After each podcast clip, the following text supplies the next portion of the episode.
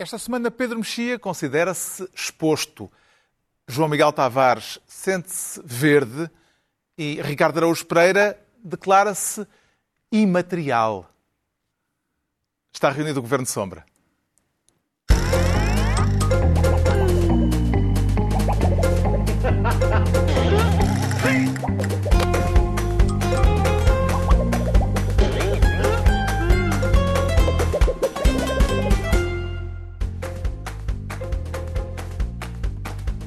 Ora então, viva, sejam bem-vindos no final de uma semana marcada pelas reações ao arraial dos adeptos ingleses no Porto, fora da bolha, e também marcada pelas decisões do Governo sobre a nova fase e as novas regras do desconfinamento a poucos dias do Santo António. E precisamente por aqui é que começamos com o João Miguel Tavares a querer ser desta vez ministro do St. Anthony.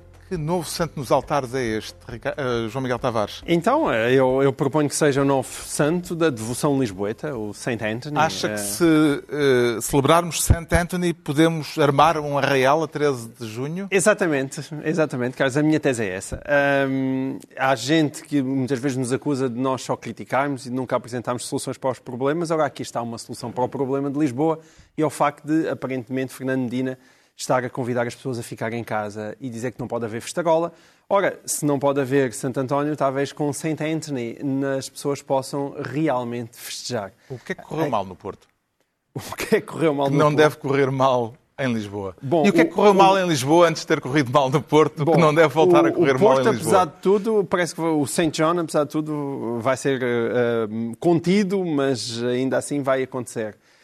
Bom, eh, serve, serve esta, esta sugestão um, para chamar a atenção que aquilo que aconteceu no Porto foi uh, uma coisa que eu já chamei de xenofobia invertida.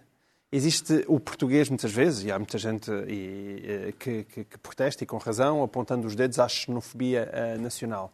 Mas e depois nós temos uma espécie de anti-xenofobia, que é tratar melhor as pessoas que vêm de fora do que as pessoas que cá estão. Parece que não têm o mesmo direito. Não. Os ingleses têm o direito de vir cá ver a bola. Nós não temos.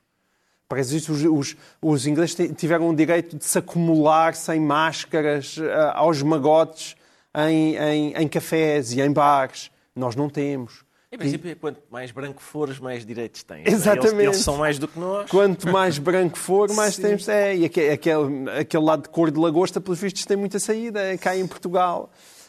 Foi mal planeado? Foi um descontrolo eu acho que pode episódico? Haver, há, há, duas versões às quais, às quais eu sou sensível. Uma é dizer que o futebol é incontrolável. Eu sou sensível a isso. Tanto sou sensível a, a dizer que é possível realizar a Liga dos Campeões, a final da Liga dos Campeões, é possível de forma controlada, devidamente planeada e dizer isso é possível. Eu posso comprar essa tese, é possível, com muita organização, muito planeamento, muita ordem. Depois há outra tese dizer o futebol é uma coisa incontrolável, são multidões, ninguém consegue colocar-lhes a mão a partir do momento que eles estão todos juntos a festejar e a beber. Também sou muito sensível a essa tese. Só é muito pouco sensível àquilo que aconteceu, que é deixarem vir o futebol, perderem o controle e depois isto não só afeta diretamente a autoridade do Estado, como é evidentemente para o, para o cidadão comum uma injustiça terrível, terrível. Curiosamente, porque as pessoas não é o terceiro caso com o futebol, porque o ano passado houve a fase final da Liga dos Campeões, num período em que estávamos a desconfinar.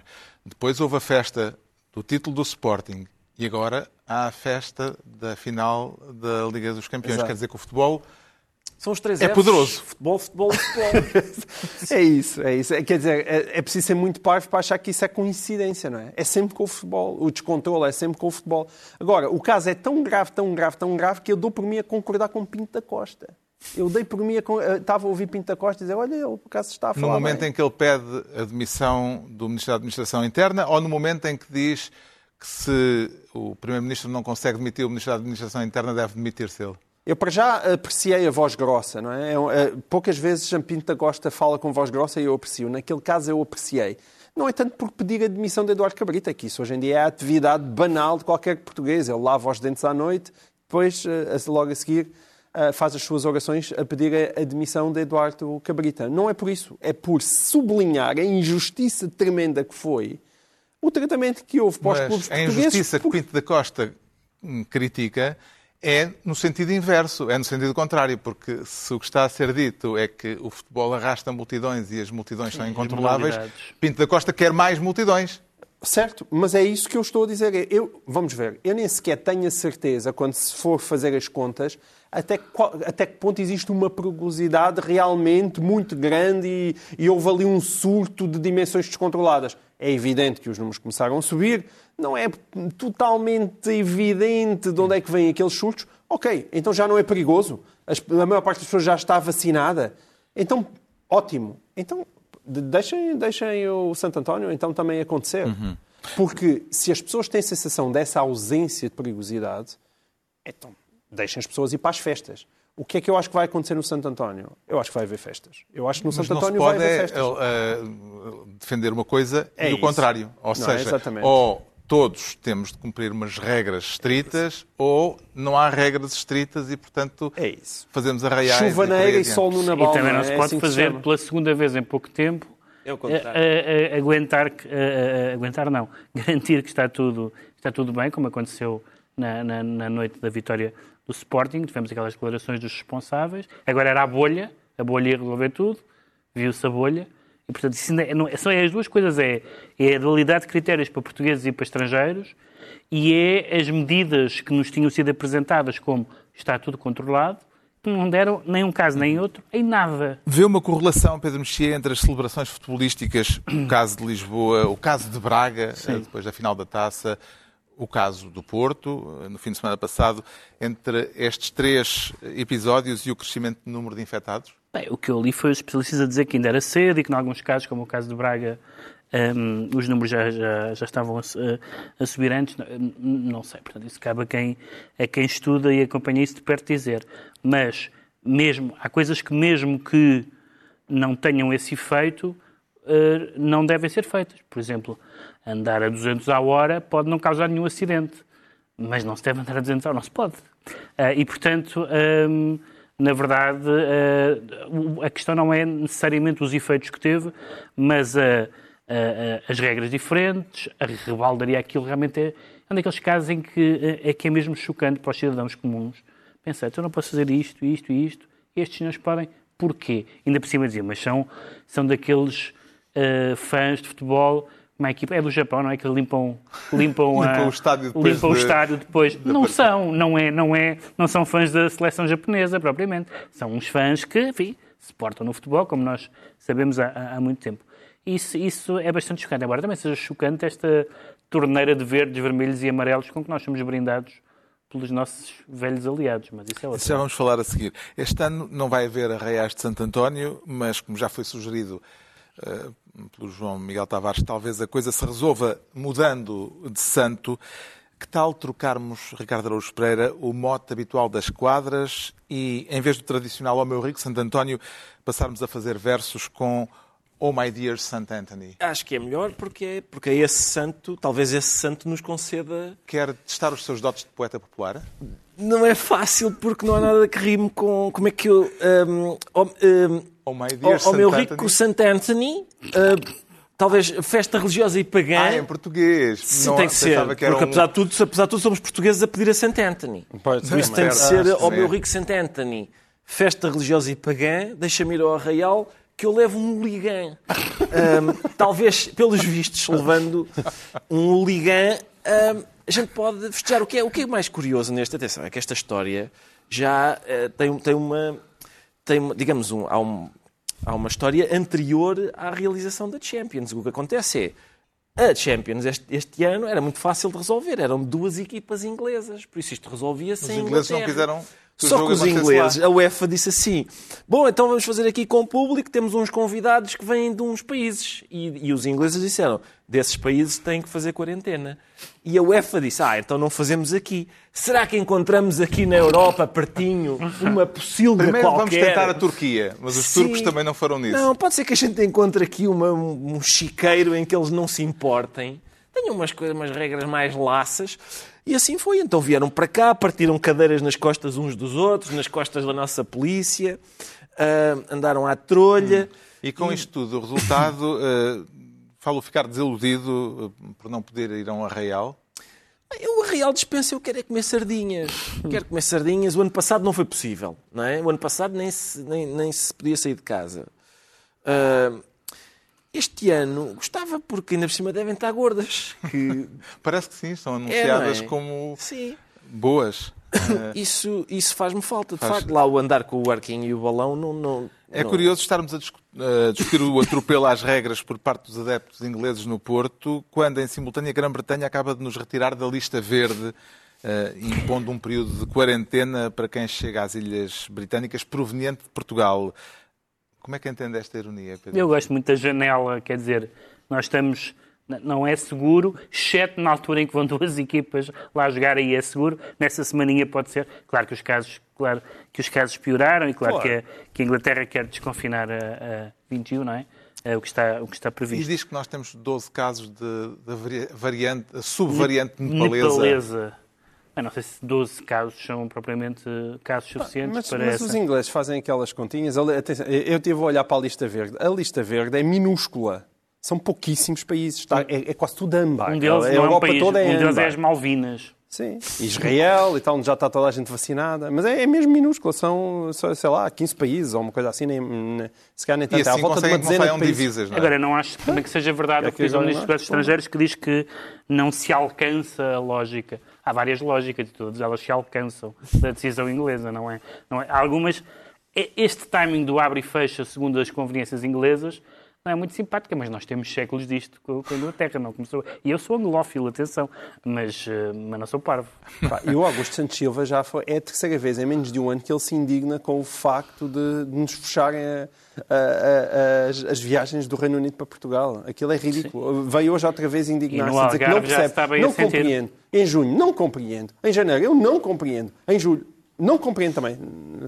Está há muito tempo sem compreender. São só 11 países na lista verde nesta altura e Pedro, entregamos... Pedro tem que ter cuidado com, com isto, de- porque acaba por ser falta de patriotismo num momento destes dizer que é anglófilo e o Chega pode recomendar a castração química de anglófilos e. Entregamos ao João Miguel Tavares a pasta de ministro do St. Anthony. Quanto ao Ricardo Araújo Pereira, quer ser, por esta semana, ministro dos limites de todos ou só de alguns, eh, Ricardo Araújo Pereira? Eu acho que é só de alguns, Carlos. Acho que é só de alguns, mas que este é um percebi, caso. Quer Sim. falar da decisão eh, de Rui Rio de cancelar a representação do PSD na sessão de encerramento do Congresso do Chega, depois de ter ouvido o discurso de André Ventura. Votar a favor desta direção nacional é dizer que não vamos negociar com o PSD. Vamos impor ao PSD. As possibilidades de entendimento entre André Ventura e Rui Rio ficaram postas em causa depois do líder do Chega ter considerado o líder social-democrata um muito mau líder, estou a citá-lo. Também lhe parece que foram ultrapassados os limites da decência, como diz o comunicado do PSD? O comunicado do? PSD é isso. O comunicado do PSD é explicar a razão pela qual não iriam comparecer ah, no final do Congresso do Chega era esse. Era o Chega ultrapassou os limites da decência. e eu festejo. Que era uma coisa que saúdo- faria sentido antes de ler o comunicado. Sim, sim. Eu, eu saúdo hum, a- a- que, que o PSD tenha chegado a essa conclusão. hum, É, quando Eu- nos tocam a nós. Exatamente. é Eu- isso. mas isto é, isto na Isto verdade faz lembrar é, a Marquise do Ronaldo, lá está. Isto- Eu, eu já lá vou. Já lá Isto é uma espécie de. É, o Rui Rio está há, há- Vamos supor, o Rui Rio está há duas horas na orgia mais licenciosa, mais, mais javarda e mais mesmo bem feita, não é? E nisto, e nisto, alguém lhe apalpa ao de leve o rabo. E ele diz, é pá, badalho que isso, senão vou-me embora. Foi é isto, basicamente o que aconteceu foi isto. Ah, e é, é espantoso. Foi um, aliás, foi um fim de semana de descobertas, porque além do PSD ter descoberto que talvez não conseguisse entender-se com o Chega, ah, o Chega, que também já, já havia uma desconfiança em relação a isso em congressos anteriores, também, também se desconfia que o Chega não consegue chegar a entendimento com o próprio Chega. Há, há muitos. Os relatos do, do, deste, deste congresso são, são hilariantes e, e há, há gente do Chega a descobrir que parece que o Ventura manda em tudo. Uh, diz que há extremistas no Chega. Há, há pessoas que estão a, estão a tomar. uh, mas agora vai começar a ser exigido aos dirigentes que apresentem o cadastro.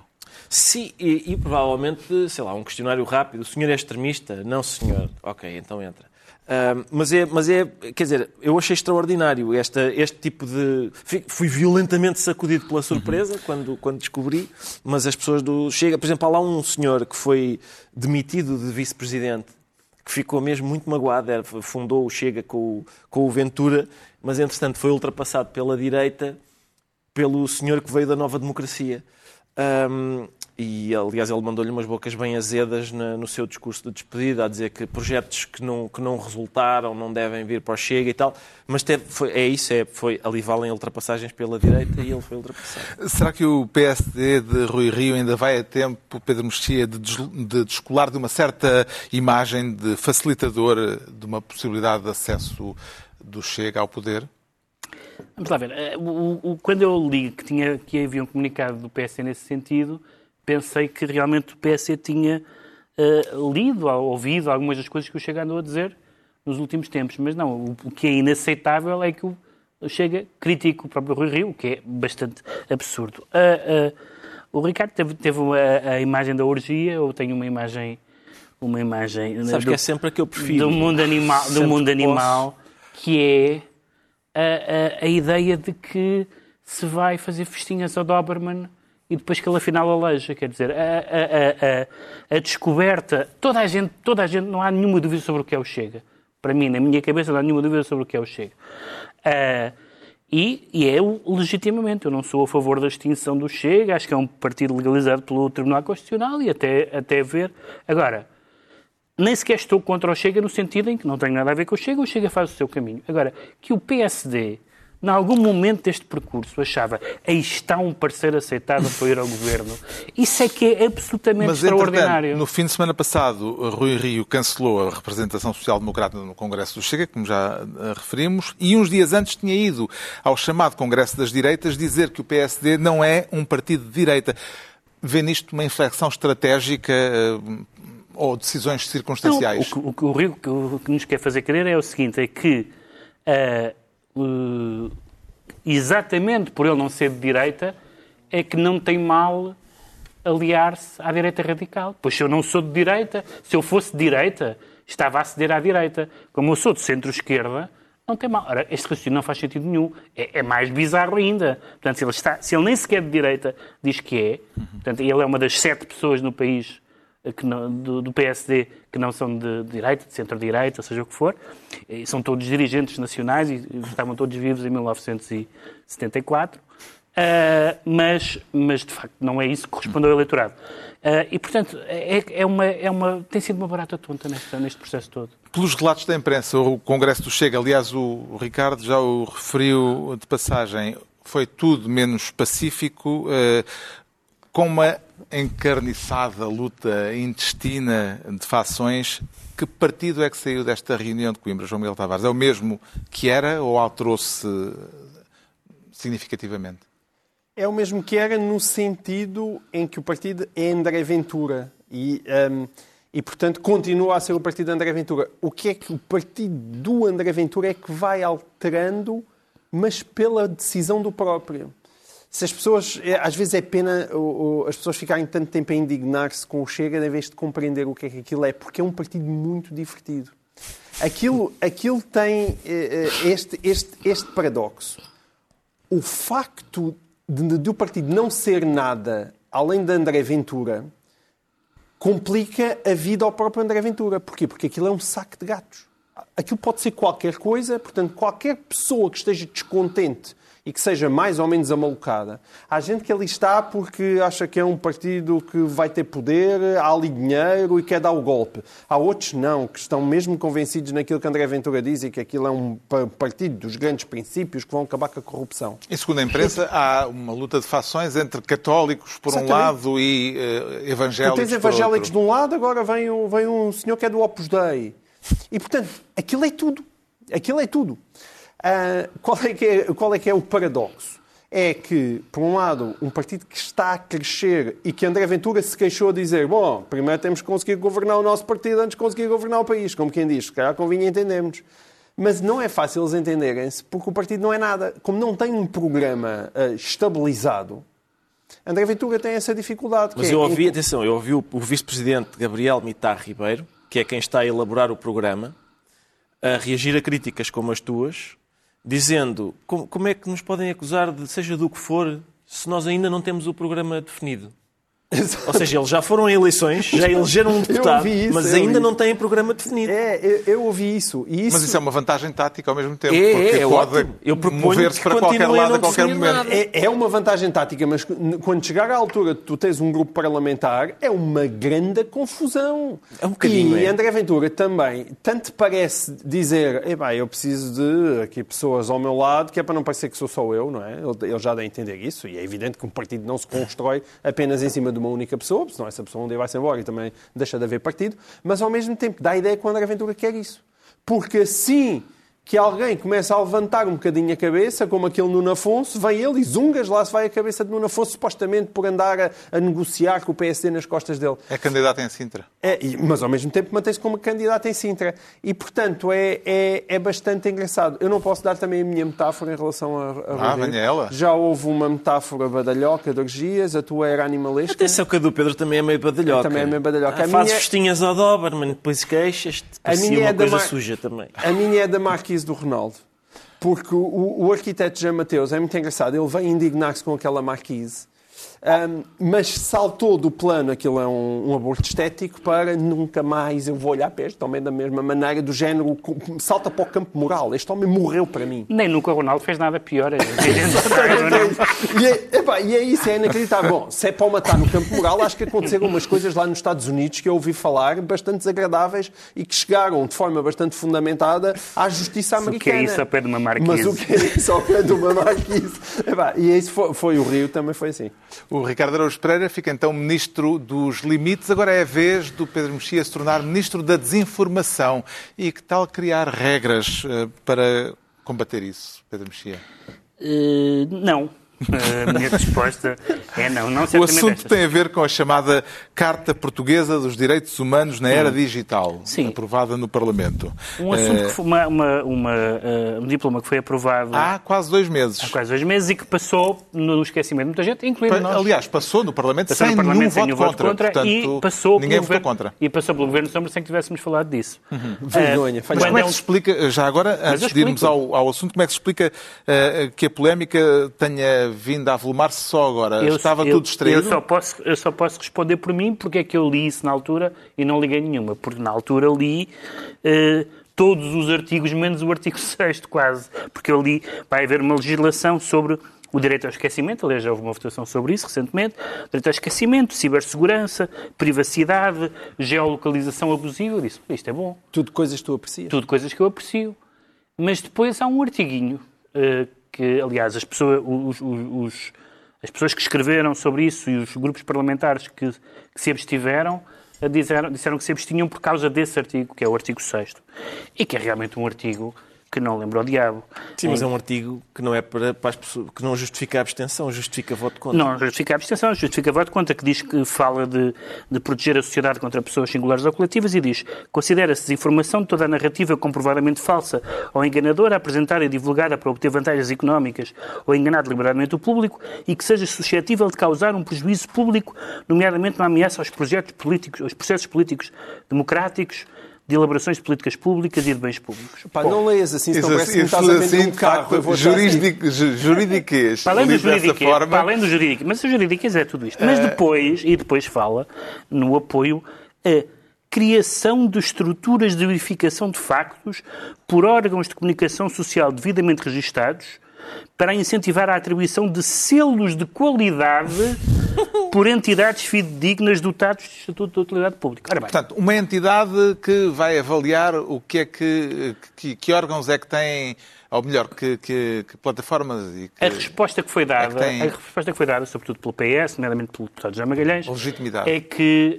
hum, eh, nunca lhes passou pela cabeça, não, não enfiou o barrete das, das críticas que têm sido feitas, porque nunca lhes passou na cabe- pela cabeça que isto fosse um ato, ou que pudesse dar razão a um ato censório. Mas na legislação, o deputado José Magalhães é um, um legislador muito experiente, e além de mais muito experiente nas coisas digitais, nos assuntos digitais, hum, sabe que o que interessa não é o que passa pela cabeça do legislador, é o que o texto permite. E o texto, para já, o selo de qualidade é uma coisa realmente de, ministro de Ministério da Verdade.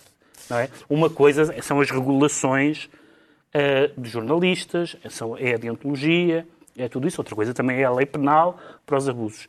Agora, este selo de qualidade, depois ele veio dizer que o selo de qualidade é, é atribuído por uh, pessoas coletivas de caráter cultural e de idoneidade reconhecida. Mais outra fórmula que não me, que não me, que não me sossega. E, portanto, uh, de facto, só havia aqui um artigo problemático, mas é um artigo muito problemático, porque é um artigo que junta duas coisas que são uma que, uma que é boa, mas perigosa, e outra que é, que é péssima, que é as boas intenções, Exato. sabemos onde é que muitas vezes vão parar, e uma formulação onde cabe o que o legislador quer, porque o legislador não é só o legislador José Magalhães, são, ou melhor, é quem, vai, quem vai interpretar a lei não é só o legislador José Magalhães, são todas as pessoas, todos os governos futuros, nomeadamente, que acham que, que chamam uma opinião desinformação. E que, portanto, essa opinião é inaceitável no espaço público. Também lhe parece questionável esta carta e, nomeadamente, este artigo, Ricardo Araújo Pereira? Ligeiramente, Carlos, parece-me, porque nós, nós aqui no Governo Sombra temos falado, é raro. Documento aprovado é raro. Sim, uh, no Parlamento e promulgado uh, há um mês pelo Presidente da República. Exatamente. Nós aqui no Governo Sombra, volta e meia, falamos deste tipo de matéria. É raro, mas às vezes falamos. Uh, para grande irritação de, às vezes, dos nossos espectadores, que dizem, mas para quê? Isso são coisas lá de fora. A sacrossanta liberdade. A sacrossanta liberdade de expressão, sempre a falarem de... E isso são coisas lá de fora, isso não chega cá, isso são exageros, isso... E pronto, agora temos uma lei Uh, que tem aqui alguns. é capaz de ser. Uh, de, de, abrir espaço para uh, perigos. Primeiro, a utilização da palavra narrativas. Não são. aquilo que o Pedro leu, dizia-se narrativas que. Ou seja, não, não estamos a falar necessariamente apenas de notícias. Sim. Podemos estar a falar de opiniões. Mas não de sátira ou paródia. Eles não fazem, de sátira ou paródia. Já, questão, já, por enquanto, por enquanto, vamos ver, por enquanto. Se o legislador rir, se o legislador, passa. É isso, aí é que está a questão. É depois. Sátira ou paródia com graça. Com, é isso, o problema é esse. O problema é esse. O com graça não está lá. Não, não, está, não, está, não está, mas pode, mas, mas qualquer pode dia está. Há, atenção, há uns patuscos que dizem, para mim o limite da comédia é ter graça, como se fosse uma coisa objetiva, como se houvesse, como se houvesse uma Uh, como se as pessoas concordassem sobre o que é que. Eu no outro dia estava, passei num, num, num vídeo do Chaplin no YouTube e havia 79 uh, ah, polegares para baixo. Portanto, pelos vistos, houve, aquilo, houve gente que não gostou. Houve gente que acha que aquilo não, não é graça. comédia, não achou graça. Mas, uh, mas então, eu, eu, não quer dizer, o Pedro falou em Ministério da Verdade. Eu acho que neste momento estamos no âmbito da Secretaria de Estado da Verdade apenas. Sim. É uma coisa mais pequenina, sim, sim. mais à portuguesa. Um, mas depois, perigosa. Uh, sim, tem a questão das narrativas e tem a questão de saber quem é que define. Quem é que vai definir, primeiro, o selo de qualidade, quem é que vai. O, o Sarkozy tentou fazer uma coisa destas em França sobre. Aliás, o Macron, o Macron, Macron. sobre, sobre fake news. E o problema é esse. É, por exemplo, fake news, a definição de fake news do Donald Trump é muito diferente da minha. Muito diferente. E, portanto, se um Inclui Donald Trump. sobretudo as notícias verdadeiras. Exatamente. se um Donald Trump alguma vez for, for primeiro-ministro ou presidente em Portugal, primeiro-ministro vá, pode, pode aproveitar-se desta lei como está escrito. Parece-lhe que esta polémica ainda chega a tempo. João Miguel Tavares, eh, depois do texto ter sido aprovado, promulgado, não ter tido oposição institucional? O meu princípio é que todas as polémicas chegam a tempo. As polémicas fazem bem, eu gosto delas, lá está, exercitam Mas a liberdade de expressão. chega a tempo em termos práticos, concretos. Não, se ela entrar tempo... em vigor e ficar em vigor... O Pedro Mexia já citou a entrevista desta sexta-feira de José Magalhães. A pressa com que ele veio dar aquela entrevista significa que a polémica, apesar de tudo, teve um efeito, teve um efeito de apressar a regulamentação. Porque essa é a questão, não é? Nós temos estas leis abstratas coisa, e agora aqui vem a regulamentação. E exatamente por isto serem conceitos tão difíceis de definir, a regulamentação será importante para perceber onde é que nós estamos. Agora, o problema de base disto é que há quem ache que o Estado serve para orientar a nossa vida naquilo que são os pormenores absolutamente essenciais. E há quem ache que resolve todos os problemas legislando, legislando, legislando. E o Partido Socialista é isso. Isso também não... depende do que é que tu achas essencial. Mas... Não, com certeza. Mas isto é tudo menos uma versão minimalista do que quer que seja. Sim, e, portanto, é ou nós fazemos estas coisas com prudência e minimalismo, ou achamos que criamos o homem novo e as leis novas. E, infelizmente, essa é a escola de José Magalhães. Antes, antigamente e, pelos vistos, no presente. O Pedro Mexia fica assim Ministro da Desinformação e estão entregues as pastas ministeriais por esta semana. A altura agora para sabermos porque é que o Ricardo Araújo Pereira se declara imaterial. O que é isso que tem aí à sua frente, Ricardo Araújo Pereira? Isto que eu trago, que está aqui eh, contido nesta. Exatamente, as câmaras estão agora a demonstrar, eh, a mostrar, infelizmente os nossos ouvintes não, não vão poder, poder ver, mas trata-se de uma peça artística que eu. Eh, Feita Elaborada por mim, por si. elaborada por mim e que eu trouxe para. Escusam de agradecer, é um prazer para mim poder exibi-la a todos. Pensava que era uma obra do escultor italiano Salvatore Garau. Não, foi. Eu não É. nego que haja alguma influência de Salvatore Garau, que, que, de facto esta semana leiloou uma peça da sua autoria hum, invisível, não é? Que leiloou por 15 mil euros. Aproveito para dizer que esta minha está. Estamos, aliás, está a ver venda, eh, sim. o espaço onde Salva... a, peça de Lá está Salvatore ela, Garau. sim. Como vê, ah, atenção, há várias diferenças. A, a fitinha da minha é amarela, a dele é. Enfim, somos artistas Mas, eh, diferentes. E, e a própria escultura também. E a escultura é muito diferente. A escultura é muito diferente. Já agora, minha- para, para os ouvintes da rádio, pode Ah, descrevê-la. descrever a minha peça, sim, Sim. com certeza. Em que é Trata-se, consiste? em primeiro lugar, parece-me que parece-me evidente que a minha é uma peça corajosa, é corajosa, ahm, que arrisca, lá está, arrisca uma imaterialidade que, tornando-a inacessível a toda a gente, paradoxalmente, a torna universal. Não é? Porque ah, consegue obter. Eu, não há nada que eu goste mais do que paleio pretencioso sobre arte. Por isso, se quiserem que eu quanto fique... é que está disposto a vendê-la? Eu. Ouve, É, o quê? estás-me a Esta, como um Araugini. esta Ah, obra que confronta ideias preconcebidas sobre o que é o valor ah, em arte e, a- e a- e na produção cultural, Carlos. Ah, eu diria. Pode haver dizer, espectadores que o- a quererem licitar sim, a obra. Eu proponho que a licitação Podemos eh, comece... lançar um leilão, Sim, dar o seu e-mail aos espectadores. Sim. o que é que quer dizer o seu... Quero, quero, quero. Mas vou. Depois havemos de passar em rodapé, se calhar. Mas tudo o que seja a, a licitação começar abaixo dos 50 mil euros parece-me. ah, parece-me. Escasso, não é? eu eu Hum. não diria tem- dos 50 mil euros para cima, até porque, atenção, mas eu, eu percebo, às vezes, se calhar em casa há perplexidade. Eu estou preparado para a incompreensão no presente, mas a aclamação no futuro, essa, é- essa ninguém me tira, em princípio. Não temo que o escultor Salvatore Garau o processe por plágio. Isso é absurdo. Isso é absurdo só, só porque ambos temos duas peças que não se vê. É a mesma coisa que dizer, ah, eu, o, o Da Vinci fez uma peça que eu vejo e o Picasso também fez uma peça que eu vejo. Plágio, não é? São, são completamente diferentes. Aliás, é o caso da minha, também é muito diferente da do. Da do É um, é um não ver Exatamente. distinto. É um não ver Bem, estamos a falar de- da notícia de um leilão eh, em que um artista italiano vendeu por 15 mil euros uma escultura que não se vê. Eh, hum, eh, como é que encara, Pedro Mexia, esta arte que é apenas, usando uma frase célebre de Leonardo da Vinci, cosa mentale?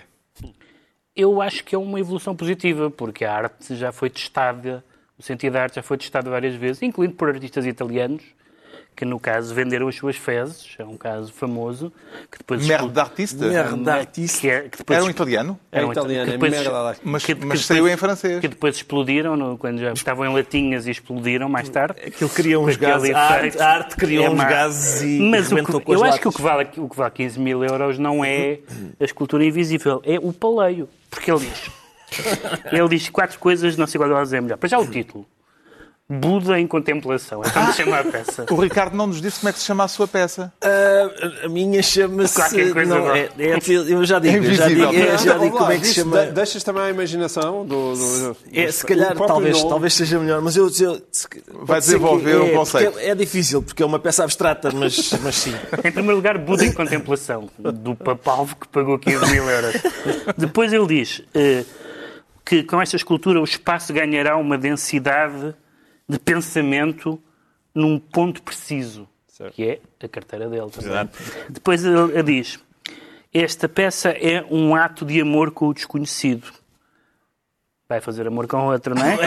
Eh, e a última que eu gosto muito, que é, ele diz as dimensões da peça, 150 centímetros por 150, que é para as pessoas levarem na, na caixa adequada, e dizem, e não é permitido expor o certificado em vez da, peça, para as pessoas que, que, têm mania da materialidade, Sim, sim, podem sim. se lembrar de expor qualquer coisa. E, portanto, isto vale 15 mil euros. A peça não vale nada. Mas a ideia é um, é um, é um, proje- é um projeto Convém conceptual. explicar lá em casa que a questão do certificado é a questão essencial, não é? Ou seja, as pessoas, quando compram os 15 mil euros, compram um papelinho que diz a descrição da peça e a assinatura do autor. E, portanto, Embora, é- embora o certificado, por exemplo, não me impeça a mim de ter esta peça em minha casa. Eu tenho este- o Buda em contemplação, eu tenho neste momento, aliás, em todas as divisões. Vagas de Buda. Tenho, tenho, tenho todas. Vê isto como uma boa provocação artística, João Miguel Tavares, ou como simples aldrabice? Eu, quer dizer, eu, eu, o meu único problema é para quem gosta de arte tem a sensação que o Duchamp já fez isto, não é? E depois nós podemos chegar à mesa de via-se artista... bem, via-se era útil. O do Duchamp, certo. aliás, houve fãs que homenagearam a peça, o urinol do Duchamp, fazendo aquilo para que o urinol serve. E, e, É O fontanário. O Fontanário, exatamente. Fontanário. E, e, e, e, este- e o Pedro já falou no Manzoni. Eu, eu acho muita graça a história do merda do artista. Eu, eu estive a ver até, eu acho que chegou a ser vendida uma por 250 mil dólares, ou uma coisa assim. Portanto, já é. Porque essa são uma- existia. Essa existia. São umas latinhas. onde, onde- são umas latinhas que dizem merda do artista. Agora. Nós tivemos há pouco tempo a história da banana, não é? Eu gostei muito da história da banana, que foi uma banana colocada com uma fita numa parede, mas que depois apareceu outro, outro artista, comeu a banana e disse que aquilo era uma performance, da- chamada Artista com Fome. E eu, eu, eu, eu gostei. É um, é um passo em frente, mas é Vamos aí que ficar à espera leva- que o Ricardo crie o título, já que criou a obra. Se, se calhar vou a demorar mais o título que a obra. Tá, porque a obra... A criação da obra foi mais rápida. A obra levou 10 minutos a fazer. Agora o título, eu- sim, o título, se calhar dois anos ou assim. Voltamos a falar Vamos esperar em e 2023. vai passar em rodapé o e-mail de É assim Ricardo para- Araújo para as Pereira propostas, sim. para as propostas, para quem quiser licitar a obra em leilão. Está esclarecido porque é que o Ricardo Araújo Pereira se declara imaterial. Quanto ao Pedro Mexia, diz sentir-se exposto e é uma exposição com custos. Não, é uma exposição, pelos vistos, à Paula. Porque. hum, Quero falar eh, da turbulência interna no grupo Global Média, Sim. eh, de que fazem parte a TSF, o DN e o JN, e que já levou a que as diretoras dos dois jornais, eh, do DN e do DN, JN, se demitissem do Conselho de Administração do grupo, acusando o patrão Marco Galinha de interferências ilegítimas na área editorial. Quer explicar melhor o que Sim, tem em uma delas, uma dessas interferências é a escolha, ou melhor, a exclusão de colunistas eh, que estejam expostos politicamente. Eu, não, eu li esta expressão e parecia uma coisa do Le Carré. Expo- Exposto é mal, alguém que tem um segredo de Estado e, portanto, pode ter um sniper. Que é- portanto, isto quer dizer políticos. Não é expostos politicamente, não quer dizer nada. Políticos. Bom, eh, há duas coisas aqui. Primeiro, Uh, políticos por serem políticos, uh, uh, por serem, são políticos com funções executivas, são políticos em posio, não sei qual é a definição. Depois há, há- há colunistas políticos, uh, há colunistas que são políticos e que também são realmente colunistas, que sabem escrever e que têm interesse. Portanto, essa ideia políticos que horror também não faz sentido nenhum. Uh, depois, isso não cabe. Mas o que se soube é que podem escrever, não Espera, recebem esse é é o último ponto. Esse é o último ponto. O último ponto é que podem escrever, à borla. mas à borla. E isso eu espero que os políticos não têm, às vezes, muito respeito nem por si próprio, nem pelos outros. Mas espero que não haja nenhum político que aceite esse vexame, nem político, nem Ui. não político. Epá, isto, então é- os jornais estão cheios de vexame. Eu sei, pois estão, mas não deviam estar. É uma coisa bastante vexatória escrever, escrever de borla. Ahm, eu que faço tudo de borla, menos escrever, ah, acho particularmente vexatório ah, e, portanto, não se percebe o critério, não se percebe demasiado bem a vontade de querer interferir ou não se deve interferir ah, e percebe-se mal esta lógica de, em jornais nacionais, se, se escrever à borla. Vê alguma boa justificação para esta interferência do investidor na área editorial, João Miguel Tavares? Uma- Sabes que uma, uma das coisas boas de estar velho é que a gente de repente olha para trás e já conheceu muita gente e já viu muita coisa. E eu já conheci, desconfio eu, pessoas com o estilo do Marco Galinha. Tem a ver com isto. O princípio abstrato de políticos não escreverem, tanto nos jornais, ele parece-me correto, ou, ou estarem muito menos presentes na televisão. Tem o problema da definição do que é que é alguém politicamente exposto, mas pelo menos aquilo que são políticos do ativo, eu tenho às vezes dúvidas que devam estar a, a escrever nos jornais. Há muitos que escrevem gratuitamente pela simples razão que consideram que escrever nos jornais é uma espécie de, é uma espécie de extensão do seu trabalho político. Mas, os jornais é que não têm interesse Exato, nisso. mas Isso é uma um interesse extensão do seu trabalho político e isso não tem interesse nenhum para os jornais. Agora, o que é que se passa? Eu desconfio que o Marco Galinha é daqueles empresários que chega e que não percebe a especificidade daquilo que é o meio mediático. Pois, Isso porque uma coisa é uma decisão editorial eh, de diretores de- de- de- dos órgãos de comunicação social que tomam a decisão de não convidar políticos para, esses, para as páginas do jornal. A questão aqui é a de ser o investidor, eh, o presidente do Conselho de Administração. Exato. eh, Podem não ser os tomar dire- essa decisão. Podem não ser os diretores, poderia ser aquilo que em Portugal se chama, não em Portugal, que lá fora se chama publisher que em Portugal sempre foi algo muito vago, porque geralmente é o diretor que, que, que, que, acumula o cargo de publisher e não devia ser. Ou seja, o publisher pode ser alguém mandata- mandatado pelo Conselho de Administração para levar um determinado título para um determinado caminho. Agora, o- o- os meios de comunicação social são regulados por alguma razão. É porque, evidentemente, eles têm que ser protegidos de certo tipo de interferências porque prestam um serviço público.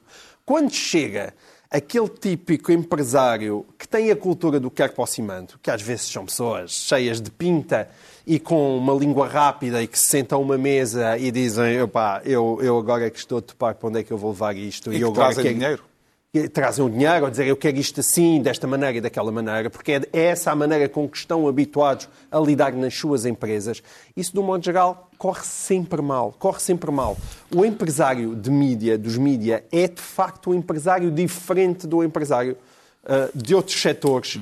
E esse choque ah, eu já ouvi acontecer e não costuma co- correr bem, mas é para os dois lados. Nem para o lado das redações, mas também nunca costuma correr bem para o lado do próprio empresário. Há ainda uma outra polémica em torno do Presidente do Conselho de Administração da Global Média. Os conselhos de redação das várias publicações do grupo, eh, noticia a revista Sábado, questionam o facto de Marco Galinha ter acesso às passwords das redes sociais dos vários órgãos de comunicação do grupo. Em que medida é que isto pode ser visto também como uma interferência na autonomia editorial, Ricardo Araújo Pereira? Ora bem, os jornalistas viram, e- viram esse facto como uma interferência. E eu parece-me razoável des- suspeitar que isso é uma, eh, pelo menos, um- uma potencial interferência. Mas a porta-voz, a, a diretora de comunicação, acho que é isso, Helena Ferro Gouveia, do, deste grupo, disse que tinha justificações para tudo.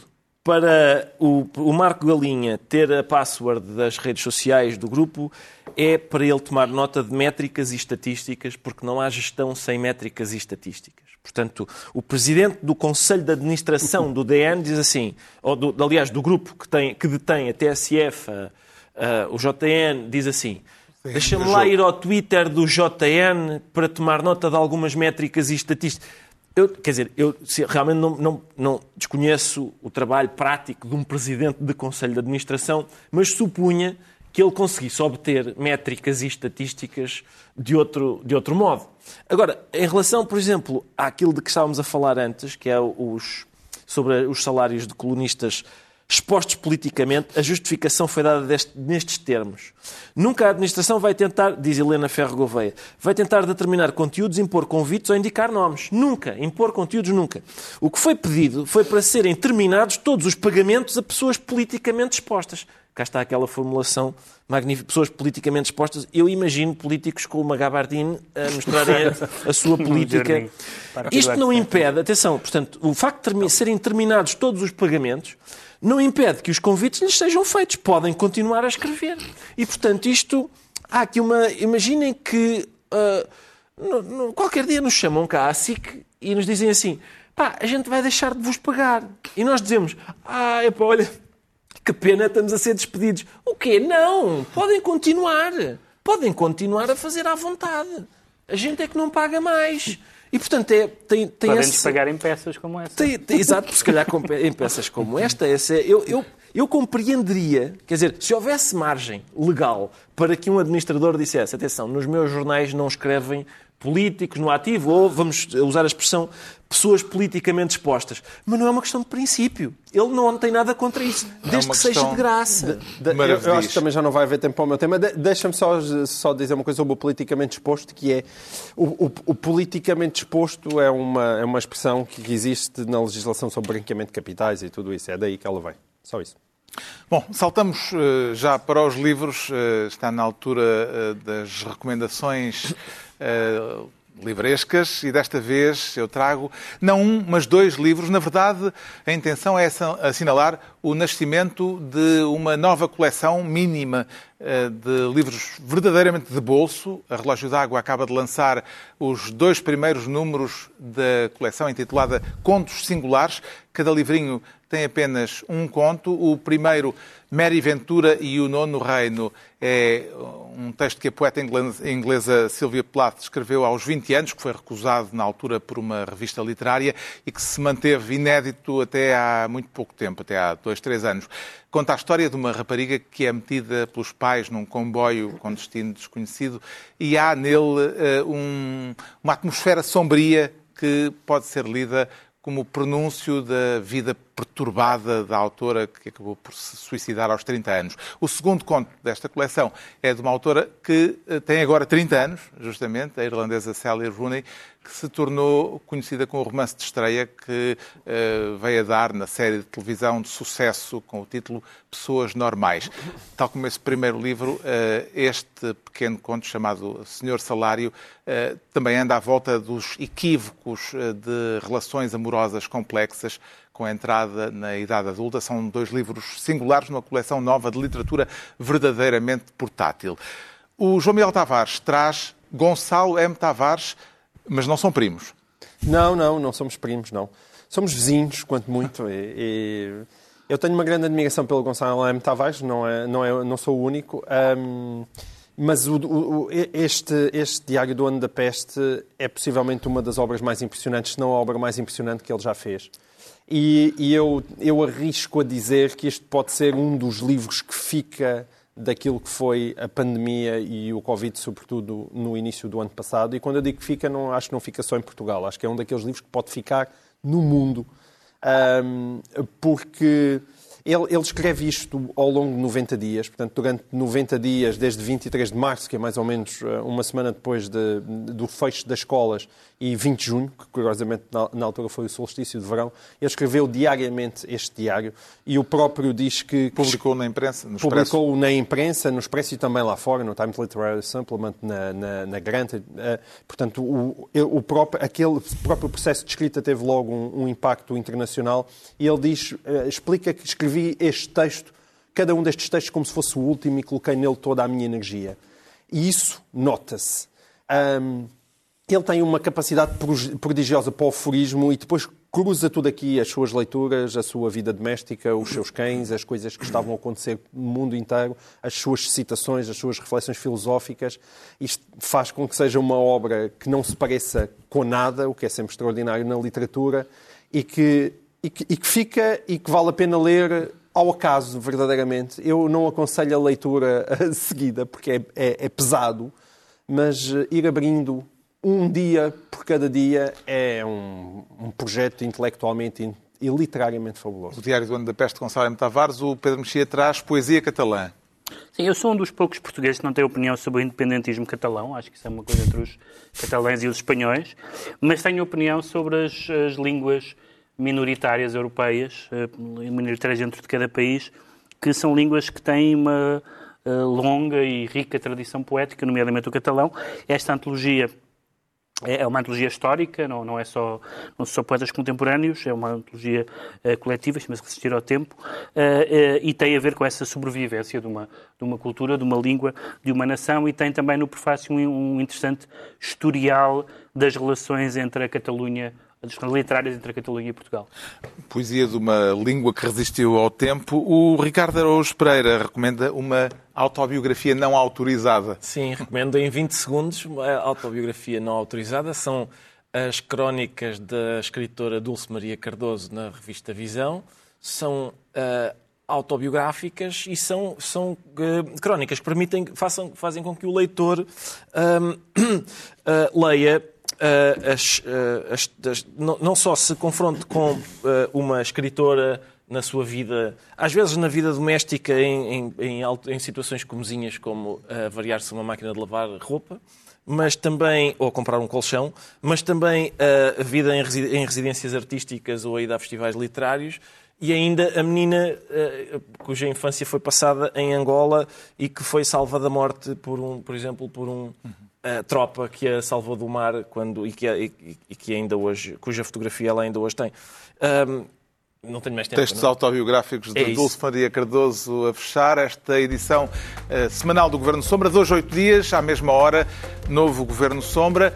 Pedro Mexia, João Miguel Tavares e Ricardo Araújo Pereira.